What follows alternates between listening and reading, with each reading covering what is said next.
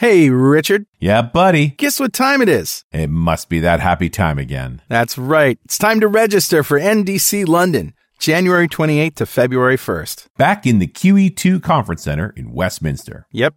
There's a great lineup of speakers, and of course, Scott Hanselman is coming back. And our friend Tess Ferrandez. So go to ndc london.com to register. And if that isn't awesome enough, NDC is coming to Portugal. The new show is coming to Porto February 26th to March 1st. Two days of workshops and two days of conference. So go to ndcporto.com to register before December 31st and get early bird pricing. And get this, NDC is also coming to Copenhagen, March 27th through 29th at DGI-byen. It's two days of workshops and a one day conference. Go to ndcmini.com to learn more.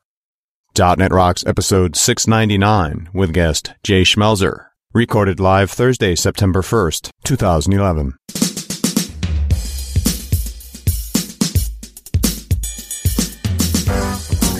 This episode is brought to you by Telerik and by Franklins.net, training developers to work smarter. And now offering video training on Silverlight 4 with Billy Hollis and SharePoint 2010 with Sahil Malik. Order online now at franklins.net.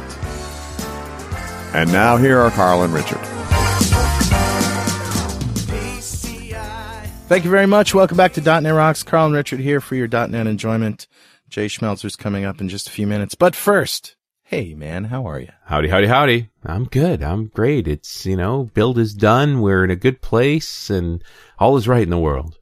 That, yeah, all is right. Did you love time shifting? I do. We're recording before build, but we're publishing after build. So, you know, obviously the reality has changed. hey, let's get right into Better Know Framework. All right. So I've been talking about HTML5 tags. Here's an interesting one. The Ruby tag. No, it's not what you think. Not, not Ruby? It's not for putting Ruby on Rails things in there for some reason. okay. I don't know why you would need that. but, uh, no, it turns out Ruby annotations are used in East Asia to show the pronunciation of East Asian characters. Interesting. Together with the RT and or the RP tags. So a Ruby element consists of one or more characters that needs an explanation or pronunciation and an RT element that gives that information and optionally an RP element that defines what to show browsers that don't support the Ruby tag. And it is supported in all five major browsers. And there you go. That's it is supported for all of them. Okay. Yeah. That's new in HTML5. Cool. Interesting. Hey, who's talking to us, Richard? I've got a comment from show 694, which was uh, Carrie Hamill talking about .NET gadgets. Mm-hmm. This is from Michael Flanagan, and he says, in Better Know a Framework, you mentioned browser detection. If this browser, do this. If that browser, do that. Right. With respect to the keygen element only being in three of the five major browsers. Yep. The way we handle this scenario is with feature detection. There are four different ways to do feature detection. For keygen specifically, you could use if name in document dot create element sub keygen. Okay. Of course, there is more to this story, but you should definitely consider covering this in a future Better Know a Framework, if not a full episode on feature detection, polyfills and fallbacks, and conditional resource loading. Very Great good. idea. Awesome. Those interested in learning more about HTML5, including feature detection, can check out html5today.codeplex.com, which is an HTML5 demo and training app I'm working on to ramp others up on HTML5. Oh, the app's great. in rough state, but what new one person project isn't? Fantastic. Well, thanks for correcting me there. And, uh, that sounds like a very helpful resource for anyone learning HTML5. And definitely a good idea for a show just to focus on this whole issue. Certainly we brought it up over and over again Yep. and, you know, we're battling with the right way to do things. So it might be a great conversation. Michael, thank you. Great contribution. I am sending a mug to you. Woo! And if you'd like one, you can do what Michael did and add some information to our repertoire or tell us about a show idea or just tell us how much we like Carl's new album. And uh, we'll fire a mug off to you. You can do it on .netrocks.com or send us an email, .netrocks at franklins.net. And hey, uh, uh, Infusion Development just hired a .NET Rocks listener in the Krakow office in Poland. And they also have an office in Wroclaw, W-R-O-C-L-A-W. I don't know if I'm pronouncing that right, but uh, they they're needing to hire a lot of people quickly over there. Infusion Development, uh, they're a friend of ours for a, been a, a long time friend. Nick Landry, of course, works for them. Greg Brill is their CEO, just a very interesting and creative guy. And uh, they're based in New York City. They have offices in London, Toronto, Dubai, and uh, New York as well. So if you're interested in changing careers and working for a very progressive, good, fun company, um, send me an email, carl at franklins.net, and I'll hook you up.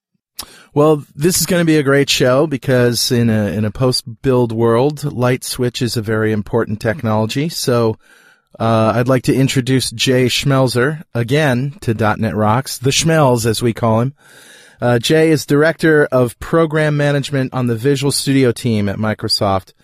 Jay and his team are responsible for the Visual Studio design time tools and runtime components used to build applications that leverage Microsoft Office client and server products, many of the Visual Studio features vital to end-to-end application development experience, including data design time, building and consuming WCF services and deployment, as well as the application programmability and extensibility available in Visual Studio tools for applications.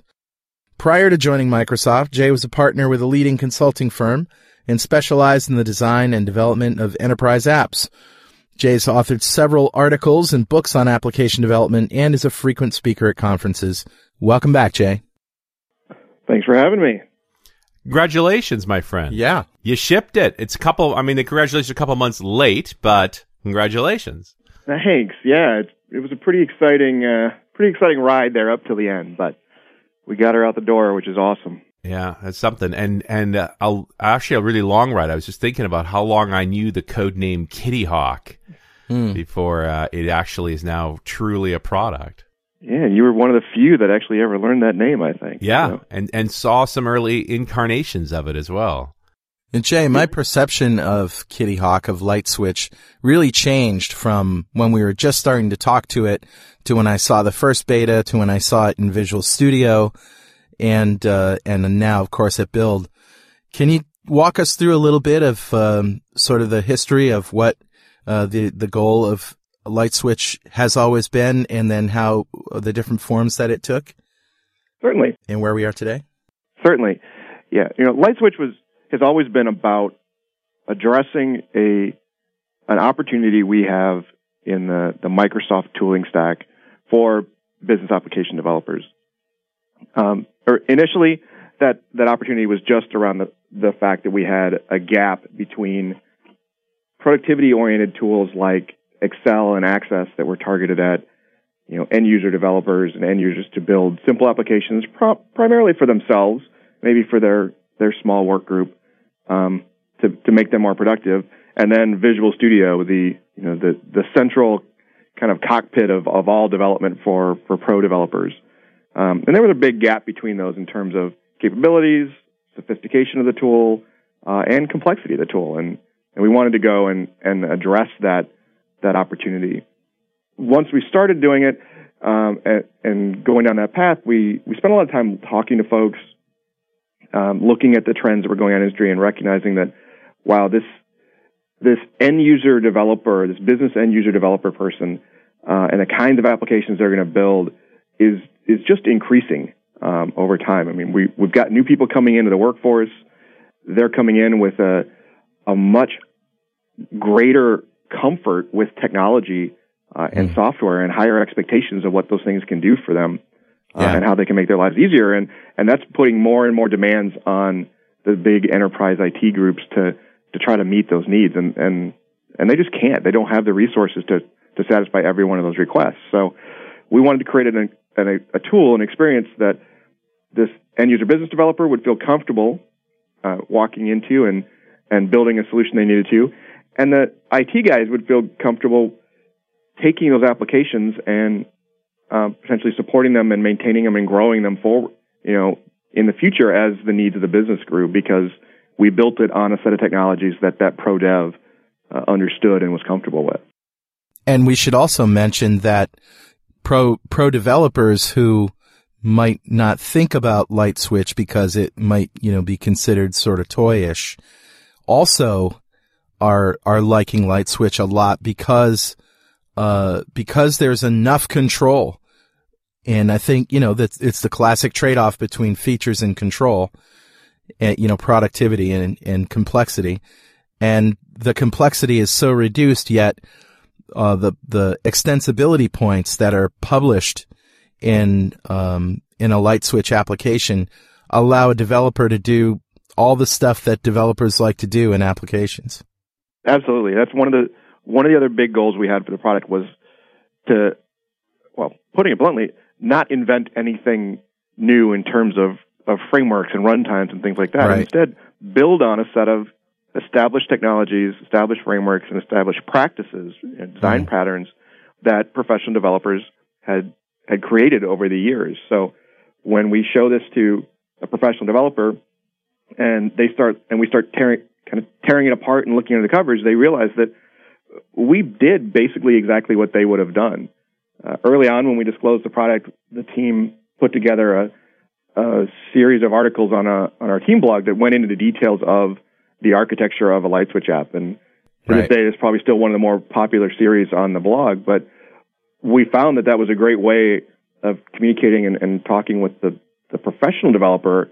And the feedback we got from them was, yeah, this is this is cool. This is what I I would do, and and I I'm I'm comfortable with with having folks use this tool for the kinds of applications it was intended for. You know, in a way, it sort of reminds me of that aha moment I had in Visual Basic 1.0 where the extensibility points was button click, you know, and scroll bar scroll. And we thought that was awesome because it totally simplified the user interface problems that we were having.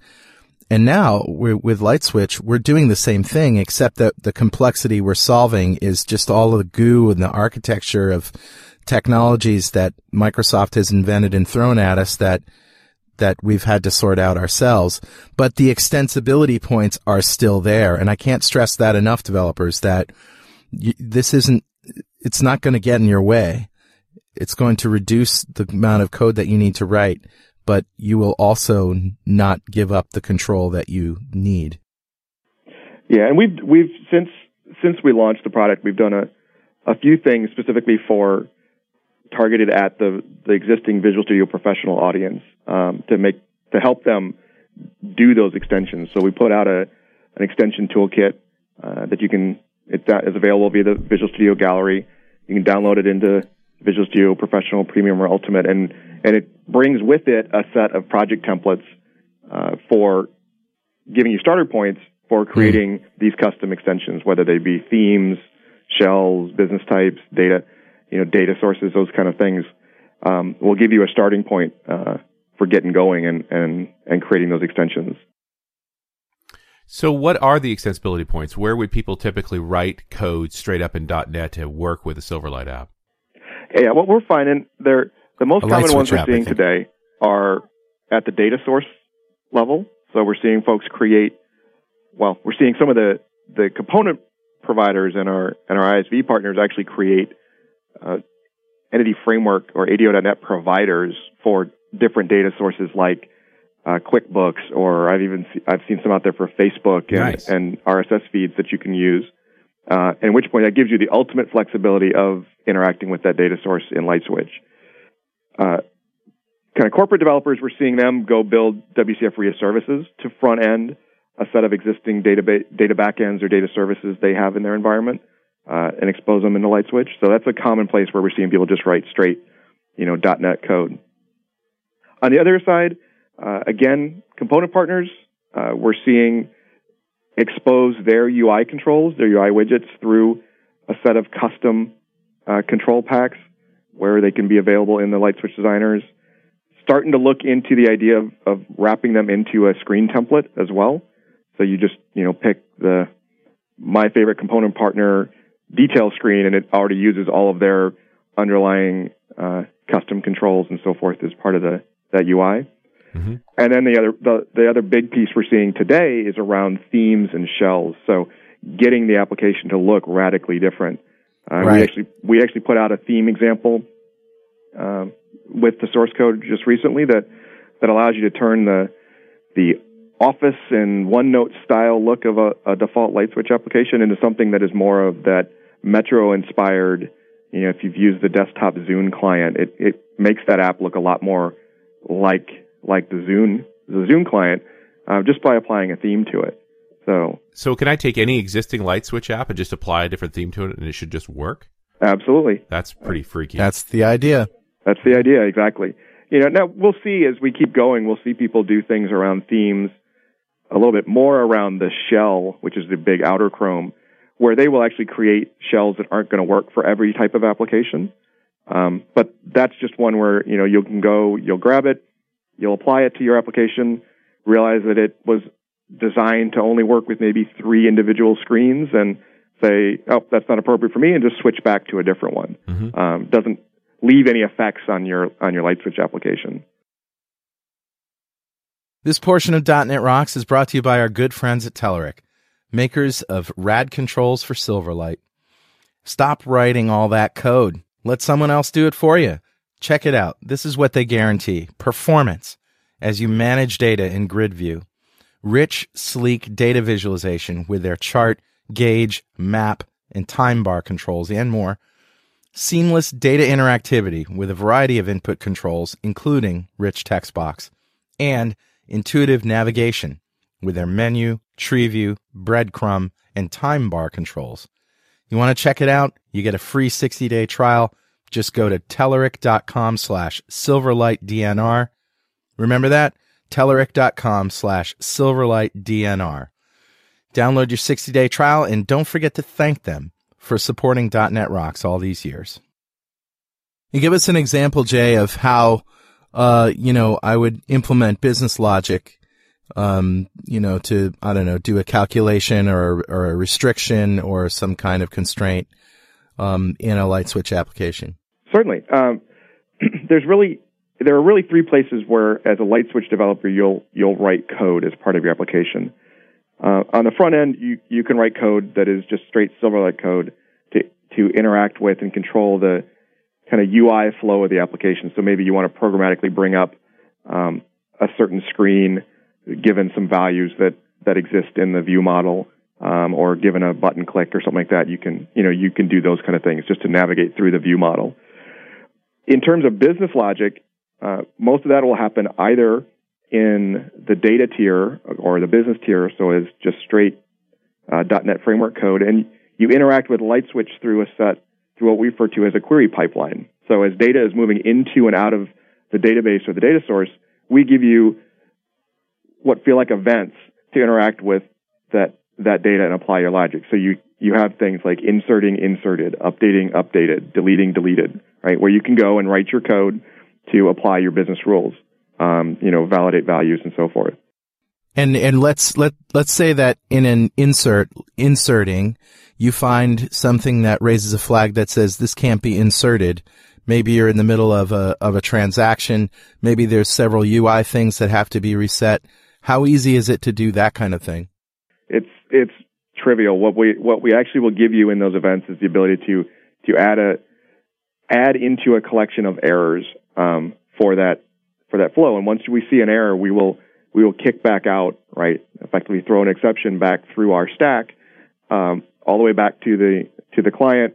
We'll roll back the transaction for you, show your error message to to the client, let them, you know, the end user, allow them to interact with, it, and then go submit it back in. So it's basically as easy as just putting an error in a in a collection. That's yep, it. Exactly. Um, the the third piece of code that you would write around the validation things is when we talk specifically about validations, you know, values need to be within a certain range, or uh, I think uh, Billy Hollis, who's been on your show a number of times, his favorite is the example of you know number of children must be greater than or equal to zero, right? Can't have negative kids, right? um, you know those kind of rules, and you would write and associate with the actual um, business entity itself, right? The the data element, uh, and that code actually is is going to execute both in the client to get a really rich feedback loop to the end user and in the service layer uh, so that we can ensure that we're you know not trusting the only client talking to that service is is the LightSwitch one. Um, so we'll we'll automatically execute that code in both places for you, and that's also where we do computed properties. So we have the notion of a computed value, uh, where you can just write the code that um, needs to actually compute that value, and we at runtime will determine which other what, what was involved in the computation, so that when we see um, an element of the computation changed, we will automatically kick off a recalculation of the of your computed property.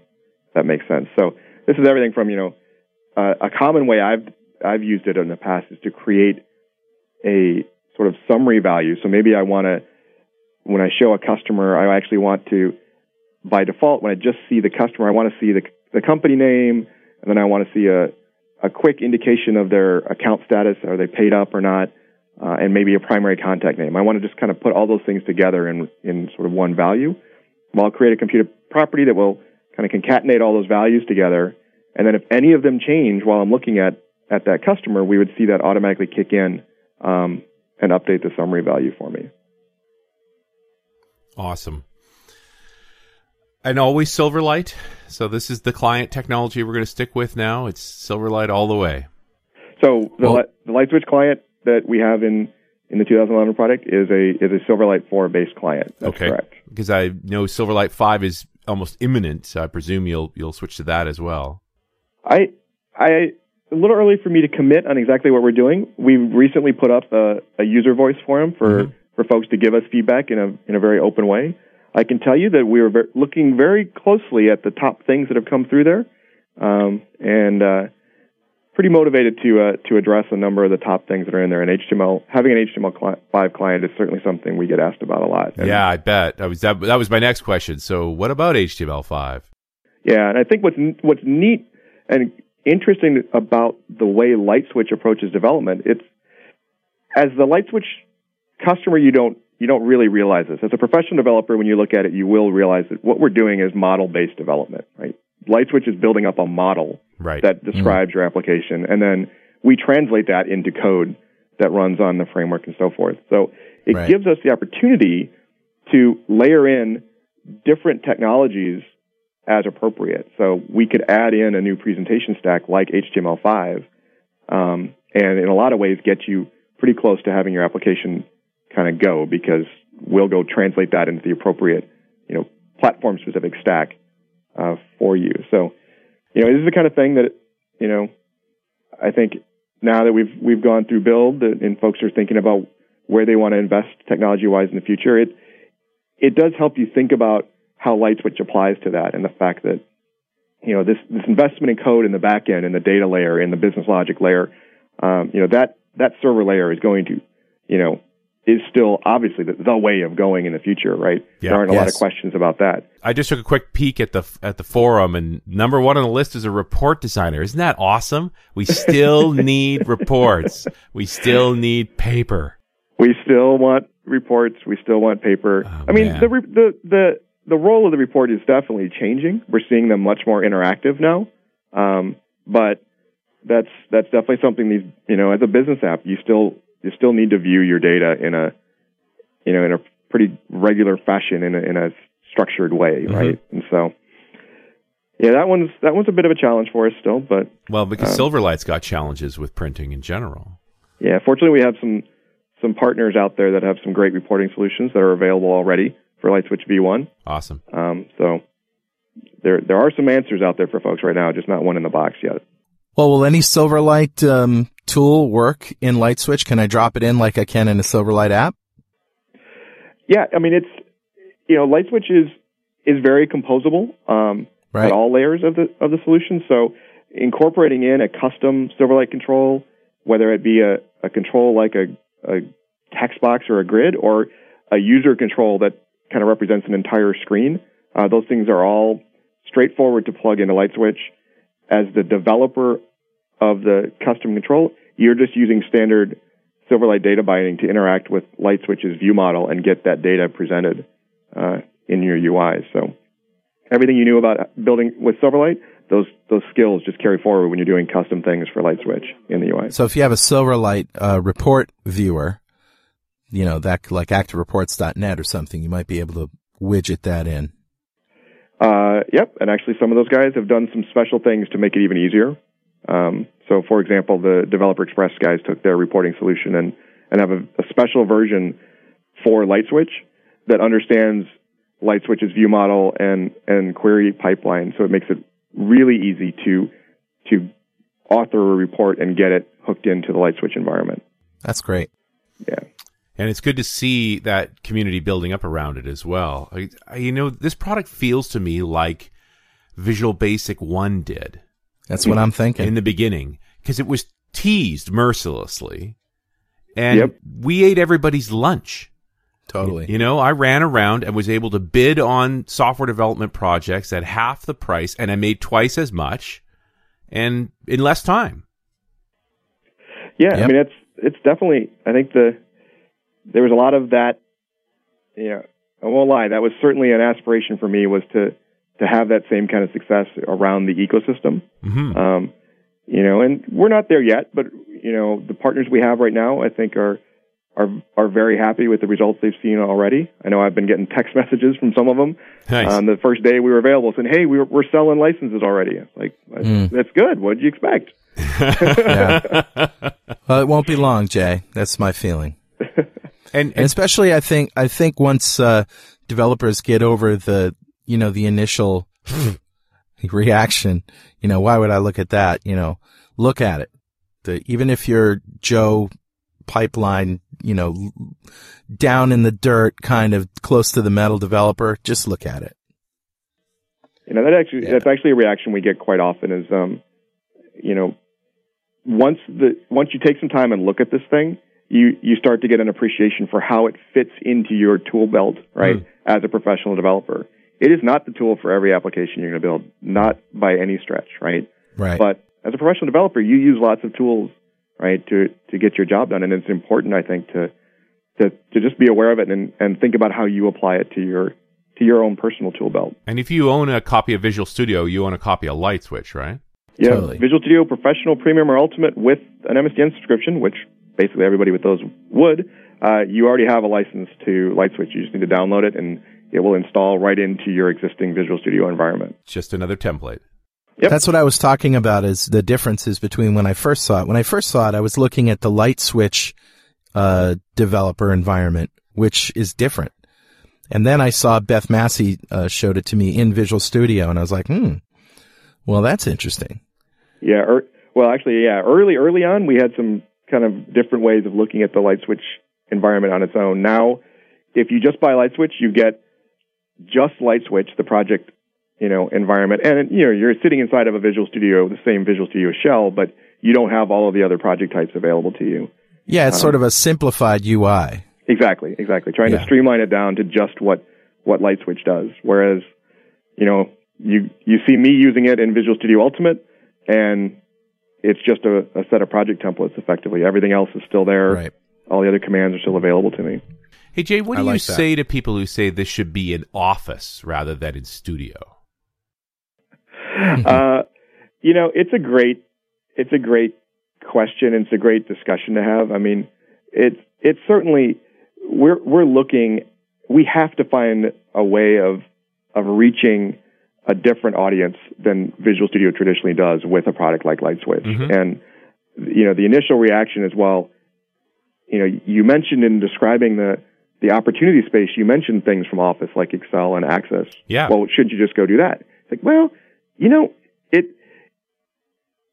that that's an initial thought, but again, I still think it's actually it's not quite those, right? Because it's it is a little more sophisticated than what you can do with something like you know an Excel or an Access, and those are great products. Don't get me wrong. I you know I use them every day, Mhm. and they're great at what they're about.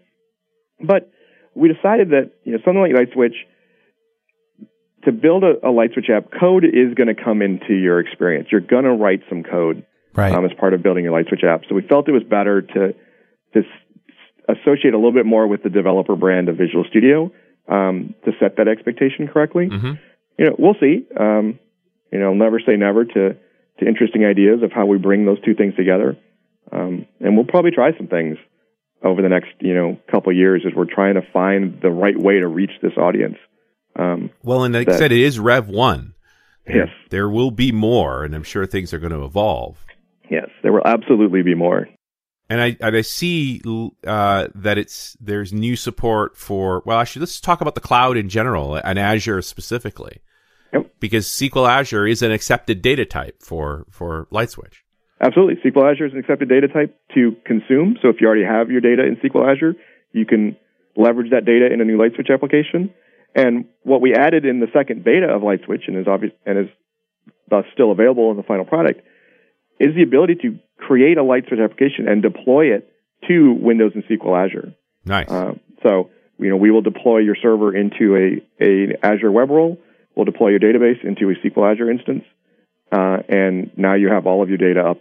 You know your data and applications available in the cloud, leveraging you know the infrastructure and and that that you get from from the Azure environment.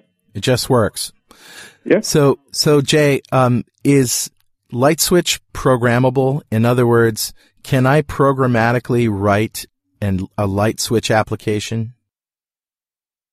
Ooh, great question. So could I build an app that built a LightSwitch app That's right. kind of thing? That's one area we didn't we didn't do work to intentionally expose a lot of that um, in the first release. Uh, a lot of that was because it was a V1, and we, in all honesty, wanted to give ourselves some flexibility to to adapt as we got feedback. Um, Okay. And the more of that we opened up, the harder it would be to to ensure we weren't going to cause somebody some pain. Yeah, Um, sure. So there's not a, a great supported API for doing that. Um, that said, an, a, a a developer with uh, with some desire could probably quickly figure out what the model needs to look like Hmm. um, and start feeding into it a little bit. So So, I mean, ultimately, you're writing XAML and code, right? Well, so what you would be doing is, you know, you're authoring a textual representation of the application. Right. So it's an XML format. It's, a, it's actually a XAML dialect. Um, Right. And then feeding that into the LightSwitch project system, which which then creates uh, the .NET code that you need to to actually you know instantiate that application. Right. If that makes sense. So Yeah. So it it could be done if you Could be. know what XAML to write and and all that. But you know, Yeah. like you said, you could you could reverse engineer it and and use some templates and some code gen and try to figure it out. yeah, you could you could try to figure it out, and can't guarantee you that it'll keep working next time. Um, Yeah. we Right. wouldn't change some stuff on you, but um, It's an interesting idea though, because I've, I've always had this, you know, fantasy of walking up to a computer and having a conversation with it, either visually or with my, you, you know, speaking and spitting out a business application with rules and everything. And I, you know, I think you, with LightSwitch, we're one step closer to that. that's yeah, certainly. Yeah. You've been watching Minority Report again, haven't you? Yeah, no. Uh, Just it's so much bigger than Minority Report. you know, It certainly is. It certainly is. You're right. No, it's an interesting.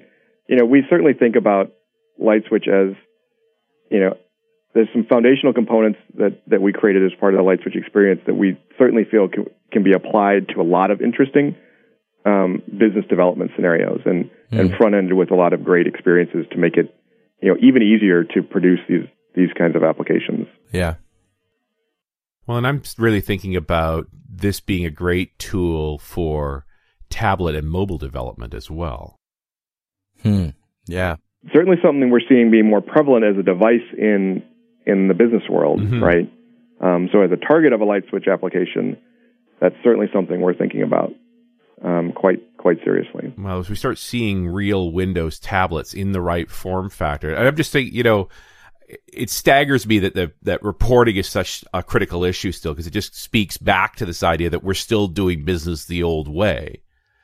And once you start thinking that more, you know, tablet as the Star Trek clipboard kind of thing, you're going to print less and less. And I want my app to show me things in that form factor. Uh, I want the least amount of stress to get there. Yeah, you want things to be you, you start wanting things to be very tailored to what you're trying to do, right? Mm-hmm. Um, I think that's one of the things that we see from a lot of the, you know, the apps that people are building on those kind of devices today. They're very purpose built, right? They're they're much smaller. You go in and out of a lot of smaller apps throughout the course of your day to Right. get your task done, and they're really good at that task. They're very tailored to what you're trying to do, and so that's certainly something we're thinking about. You know, as we're thinking about, okay, how, what does that how does that evolve in the business application space? At Franklin's Net right now, you can get a DVD with over 11 hours of Billy Hollis on Silverlight 4 or 14 hours of Sahil Malik on SharePoint 2010, each for only $6.95. Order online at www.franklins.net. Are you looking to change jobs? Infusion Development has offices in New York City, Toronto, London, Dubai, and Poland. Infusion has hired a whole handful of Happy.net Rocks listeners.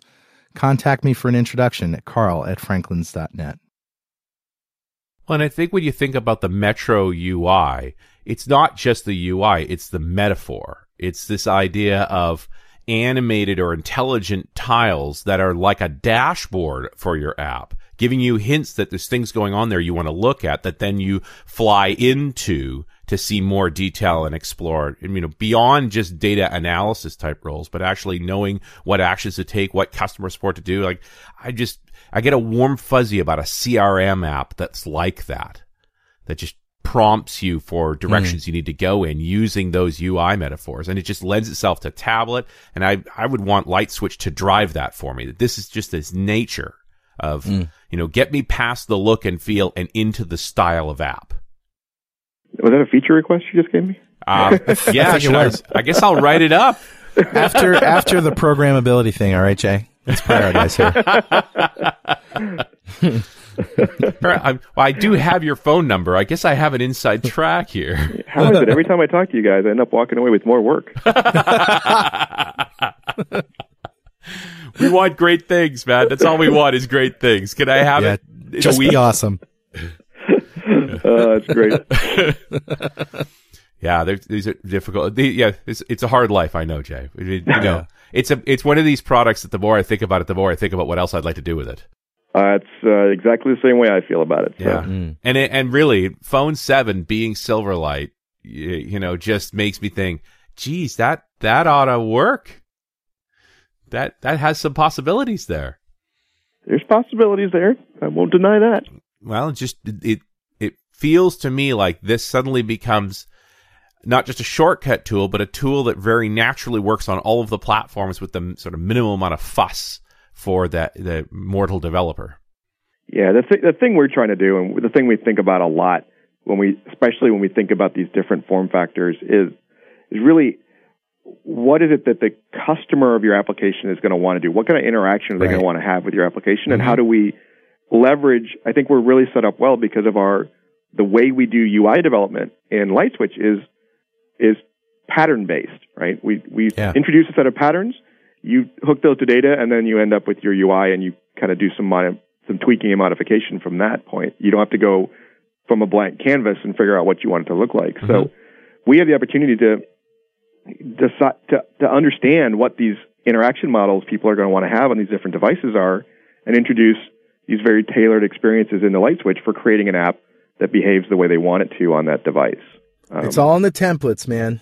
Now you is. know the engine's done. Now it's all about the templates. Yep, figuring out what those new patterns are, and and are they, you know, my personal opinion. I think we're going to see a lot of companion apps to start. Yep. Um, where you'll you'll have a, a much more tailored, purpose-built companion that you have on your device that you're carrying around with you, and then you know your more heavy-duty data entry when you're working with a grid is probably going to be sitting down at your PC where sure. you have a keyboard and a mouse, um, and that's a different app. But um, you know, I'll, same business logic, same data model, you know, behind it. So. Yeah, and, and you know you can't beat the keyboard for input speed. Still, right. yep, it's yep. true. We, Definitely. I think we keep trying, but although honestly, it's a self fulfilling prophecy. We're all very good typists, so we tend to like keyboards. You know, I wonder true. if we're going to have a generation that isn't great typists. That's yeah, well, question. I don't know. They got that Emotiv uh, headset now, you know, working with .NET. So pretty soon you might be able to just think, you know, I want a CRUD app. I want it to be the Metro theme. Uh, you know, I need a customer record. you know. Yeah, I like us thinking about apps and making them just happen. You, that's another feature there. Another Jay. feature, okay. Well, yeah. if it's programmable, then that's just one step away. You know, but the programmability is first. So get to work on that, Jay. All right. Thanks. I'm just saying. Thanks very much. so Uh, what about the SharePoint side of things? I remember early on there was support for SharePoint lists as a data source. Yes. Do you see some interesting apps in that area? Because it, it seemed to me that led that was a much nicer development model than working inside of SharePoint. Not that I want to diss the SharePoint guys, because plenty of people making money out there doing that. But this appealed to me as a non-SharePoint person. I could get at SharePoint data. Yeah. So there, SharePoint's still a first class data source for for LightSwitch. Um, nice. Absolutely. So we can still, you know, read and write to to lists and, and things in SharePoint. Um, I have definitely had a lot of conversations with folks that are looking at at interesting ways of creating an application with LightSwitch and then deploying it effectively as a SharePoint app. Right. Um, you know, when you look at the technologies, we are just a you know a multi-tier Silverlight client, and SharePoint can host Silverlight content, right? So you're you're not that far um, from making it work. So I, I have definitely seen people do it. Mm-hmm. Uh, it takes a few manual steps to get it to work or to get it kind of configured and installed. That, of course, gets my mind racing about well, what can we do? You know, what are the really interesting applications of this going forward for something like SharePoint? You know, obviously my team is responsible for the SharePoint tools in Visual Studio still for the Mhm. professional developer. We'll keep keep doing those. We love making sure those folks are are able to do what they want to and need to be able to do. But thinking about how how do we how do we make it even easier for um, maybe this end user business developer to to pull some custom data into SharePoint Right. um, and make it available for folks. So Well, let's talk about that audience because I mean, our audience here tends to be developers. We certainly talked about the professional developer in this so far, but you know, when I think about the success of Access and VB and what they grew into, it made a lot of new developers out of people that weren't originally or didn't intend to be developers. Is that However, however painful it was for them. and painful for us cleaning up the mess too? Yeah. So I'm just wondering how LightSwitch addresses that, or are you seeing traction in that area? we we are seeing, you know, um, admittedly, most of the people we still talk to are professional developers. Mhm. That's just kind of the the the channel and the muscle we've built up of, of who to talk to, right? Right. Um, but I am seeing more and more folks, uh, you know, whether it's a actually I was talking to, to Beth Massi the other day who you know, does a lot of my a lot of our kind of community and development center uh, work for LightSwitch, and she was out Yeah. at a user group, and after the user group was talking to the user group coordinator and and our owner, and he was saying, you know, of the let's say 40 people that we had in the room, I really only recognized, you know, 50% of them as my normal every meeting people. She's like, he's like, there were 50% of these people that I've never seen before. Um, and they talked to a few of them who said, yeah, well, I, it sounded like something that I was, I would get into and be able to help me build these applications that I, quite honestly, I'm, I'm a little intimidated to do in Visual Studio today. Um, so just lowering that, that, that barrier to entry was, is something that, you know, we think we're, we're making strides at with, with LightSwitch Mm-hmm. It's huge. truth will be told. Um, you know, as it's out there a little bit longer in the market.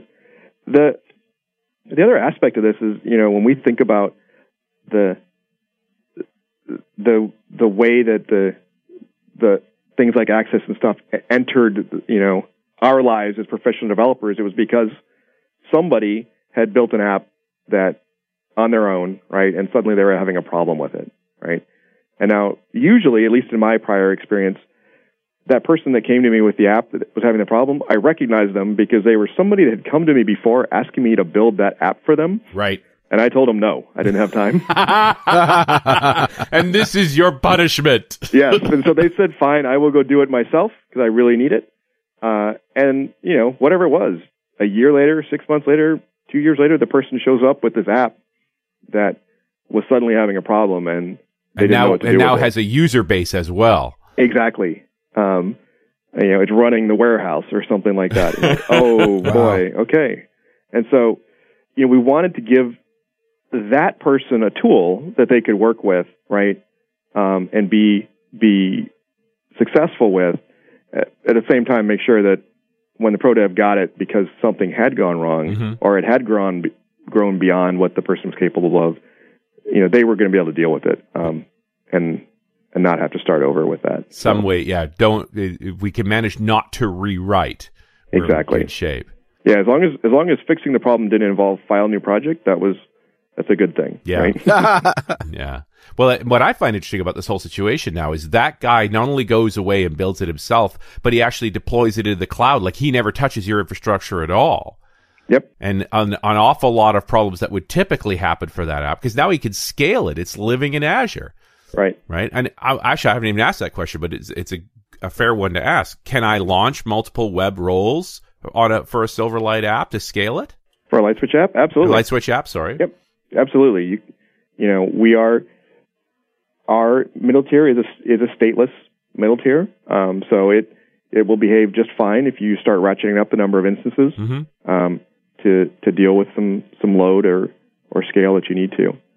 Um, yeah, Well, and I think that the other aspect of that that kind of you were hinting at, I think, with the this customer going and deploying it directly into an Azure environment, they get the the manageability of the environment and the supportability of the environment, um, or the scale the scalability, but they also get the fact that their app is not susceptible to the cleaning staff accidentally kicking over the PC Right. under the desk that it was running on. That right? happens to be running on. Yeah, exactly. That then that I think is huge, right? That Yep. I mean, how how did we usually inherit an Access app when it finally hit a number of users that it was tipping over and corrupting itself? That'd be two. Yeah. Sorry, just a little bitter. As the number of users rose above one, we had scaling issues. Uh, but and, and here's one where really, you know, you could scale this a long way. I, I mean, I'm feeling if you're running an IT group and you've got biz devs running off building these things and, and running them completely, like you can lose control of an awful lot of software in a big way. And those guys aren't going to be thinking about security all that much and compliance all that much. Like there's going to be some interesting challenges here. Yep. Yep.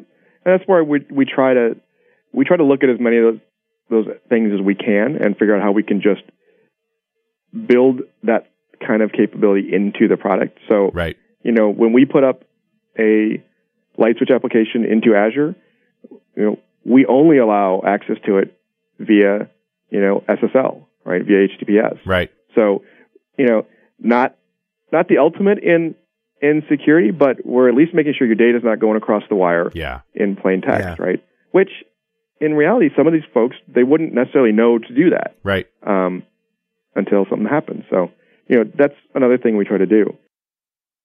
Jay, what's the most requested feature that didn't make the first version? Honestly, it's reporting Yeah. right now. Really? Yep.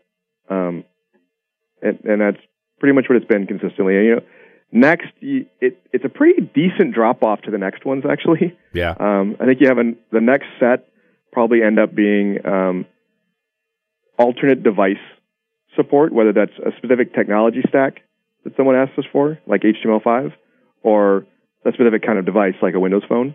I kind of lump all those together into a very similar kind of request. Mm-hmm. Um, I'm, I, I, you know, getting back to the reporting thing, I just, I don't know. For me, maybe it's just because I know how to do it, but for me, it doesn't seem that difficult a problem to solve given SQL reporting server, uh, you know, reporting services and, and a, and a website, uh, you know, with the, with the ASP.NET viewer or whatever it is, that it just doesn't seem like that big a problem. problem for someone like myself to solve in LightSwitch, or for someone using LightSwitch to solve? um, somebody using LightSwitch. I so I I certainly agree with it with with that. I mean that's actually and that's part of what factored into us deciding not to do it in V1 was that we felt there were going to be ways that people could could accomplish what they needed to um, if we didn't have it in the product. So whether that was using things like SQL reporting services um, and going directly against the data source to, do your report, and then kind of connecting it into the LightSwitch app via just commands, you know, launch this Right. launch this URL, um, Right. or through our third party partners um, that have reporting Yeah. solutions that could be plugged in. Um, but nonetheless, it is still, you know, I think I think the fact that that request comes through still speaks to the fact that our, you know this audience does want a solution that encompasses everything they care about, right? Their core Right. stuff They at want least. to, they want to push a button or go through Yep. a wizard and have a report. Yep. Uh, yeah, and some of it Yeah. could actually be the fact that they want, you know that templated kind of experience they get for the UI, they want that for the report as well, and they don't want to have to go draw them all out themselves. That's probably it. That's not a small amount of work for you, though. That's a big feature. That's a Yeah. big feature for us. There's no doubt about that. That's a tough one. Yep. Well, guys, I think we're about out of time. Yeah, we are. Jay, Well- this is awesome. Congratulations again. Thank you guys. It's been fun as always. We'd like to hear your feedback on our show, .netrocks.com. Just uh, go to the show page and leave us a message. Leave Jay a message. Tell us what you think about LightSwitch and how are you using it and your successes, failures, wants, needs, likes, loves, all of that. And until then, we'll see you next time on .NET Rocks.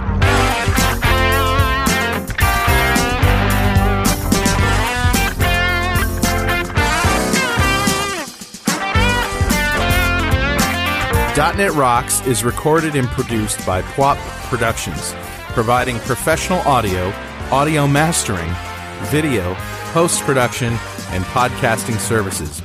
Online at www.pwop.com. .NET Rocks is a production of Franklin's Net, training developers to work smarter and offering custom on-site classes in Microsoft development technology with expert developers online at www.franklins.net. For more .NET Rocks episodes and to subscribe to the podcast feeds, go to our website at www.dotnetrocks.com. Got transmitter band by the MC